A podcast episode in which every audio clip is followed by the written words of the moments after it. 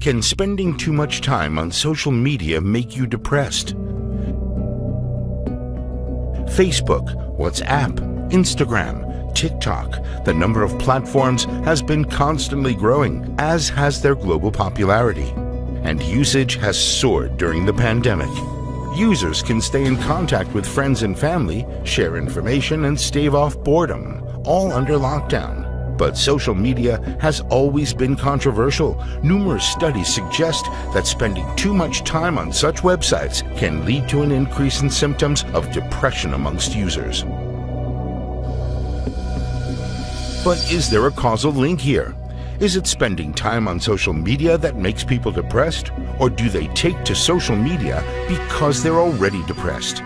The classic question of which came first, the chicken or the egg?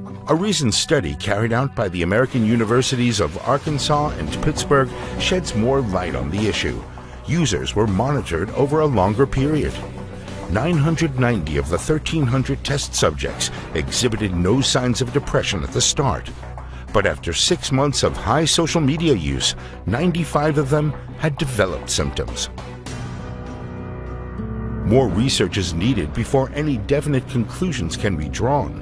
But in the study, it was precisely those who used social media the most who developed symptoms.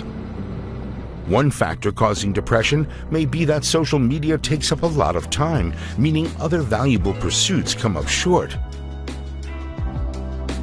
Another issue is constant comparison and the resulting pressure users feel to measure up to the impossible ideals of beauty and success. That's especially the case on Instagram. The brain also has to deal with sensory overload as it struggles to respond quickly to the massive information and images. Incidentally, in the current pandemic, the question is also how lockdown measures affect our social media consumption, and whether it's excess usage that's driving depression or the lockdown itself. Or could social media actually help alleviate depression in some cases? Here too, more research is needed.